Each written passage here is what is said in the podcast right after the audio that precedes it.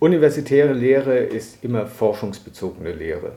Daher würde ich die Studierenden fragen, ob sie mit den besuchten Lehrveranstaltungen den Eindruck haben, an aktueller Forschung partizipieren zu können. Wichtig ist auch, wie Sie die Teilnehmerzahlen in den Veranstaltungen einschätzen. Um forschungsorientiert arbeiten zu können, brauchen wir relativ kleine Seminargruppen, in denen sich die Studierenden intensiv über Themen auseinandersetzen können.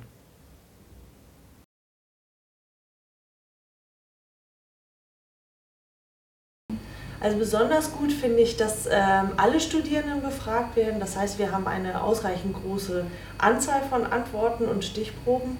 Das ist ein bisschen anders, als wenn wir nur eine Lehrveranstaltungsevaluation haben. Dann hat man relativ kleine Stichproben und man hat immer nur so eine Momentaufnahme.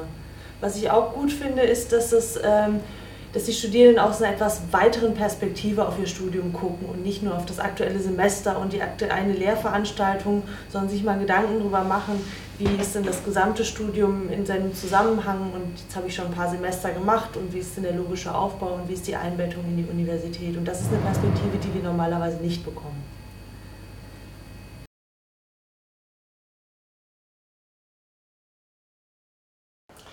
Wie es der Zufall so will, bin ich gestern Abend heimgekommen und habe die psychologische Rundschau im Postkasten gefunden. Das ist die Fachzeitschrift äh, der Psychologen von der Deutschen Gesellschaft für Psychologie und da waren zwei Studien drin, die auch Psychologiestudierende befragt haben und ich habe es gestern natürlich noch gleich gescannt, dieser Artikel vor dem Hintergrund des heutigen Interviews.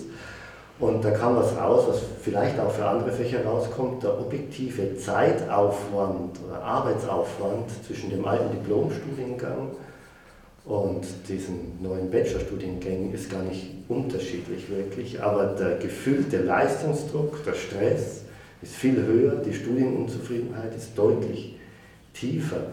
Und interessant ist jetzt eigentlich, es ist gar nicht mehr Arbeit, aber der Stress und der Leistungsdruck ist viel höher. Und da fände ich in einer Studie interessant, die genauer mal versucht zu erklären, wieso es zu dieser Diskrepanz kommt. Einige Dinge liegen auf der Hand, wie dass der permanente Prüfungsdruck und man will vielleicht auch in einen Masterstudiengang des Wunsches gehen und dann braucht man gute Noten und das erhöht den Druck. Aber so ganz klar ist es eigentlich nicht, wie es zu dieser Diskrepanz kommt. Gar nicht mehr Aufwand, aber trotzdem subjektiv viel größerer Stress. Dieser Frage würde ich gerne genauer nachspüren.